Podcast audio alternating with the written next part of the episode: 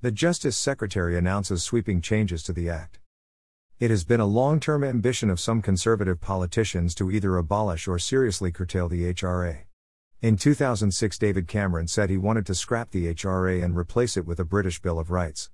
The Justice Secretary, Dominic Raab, wrote a book, The Assault on Liberty What Went Wrong with Rights, which we earlier reviewed, which sets out his arguments. We suggested there that the reasoning was flawed, feeble, and far from historically accurate. Along with three other members of the current cabinet, he contributed to Britannia Unchained with its much quoted derogatory remarks about British workers who were alleged to be the laziest in the world. There is footage of him saying, I don't support the Human Rights Act and I don't believe in economic and social rights. The conservative position has received much support in the right wing and tabloid press. Articles regularly appear which assert the act is used to give succor to terrorists, foreign criminals, and, most famously, reporting Theresa May's claim that it was a cat which stood in the way of the deportation of a Chilean national. It wasn't. Some of the stories are gross exaggerations.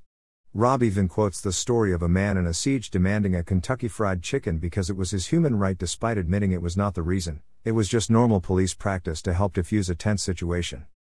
The many benefits the Act has brought to the lives of ordinary people is rarely mentioned.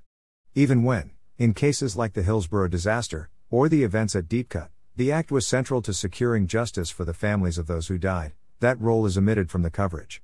The Act has been used in countless cases to secure rights for individuals in their relations with government agencies and local authorities. Its provisions are built into everyday provisions in those organizations' activities. Review In December last year, the government established a review of the HRA, and this was published on December 14, 2021. In short, the review does not call for substantial changes to the Act and argues that it is a good piece of legislation. The vast majority of submissions were, in support of HRA, and they argue that more needs to be done to dispose of the negative perceptions of the HRA. Paragraph 14. They go on to argue for a stronger focus on civic, constitutional education on the HRA and rights more generally. 15. They discuss the margin of appreciation that is the degree of subsidiarity and the degree of latitude we have to interpret the law and conclude there is no need to change the current arrangements. 26. They were struck by a high level regard in which the UK courts and judiciary are held by the ECtHR and the beneficial influence this has, both domestically and for the European Court. 35. It would seem that the decision to make a sweeping overhaul was not informed by the review but was a decision already decided on. The Justice Minister announced sweeping changes to the HRA in a statement before the review was published. The changes will counter wokery and political correctness, he claimed. It is difficult to reconcile the results of the review with the statement by Mr. Raab of the need for radical reform. It would seem that the decision to make a sweeping overhaul was not informed by the review but was a decision already decided on. If we take into account the other bills before Parliament, the Police, Crime, Sentencing and Courts Bill and the Judicial Review and Courts Bill, they represent, together, a serious attack on our liberties.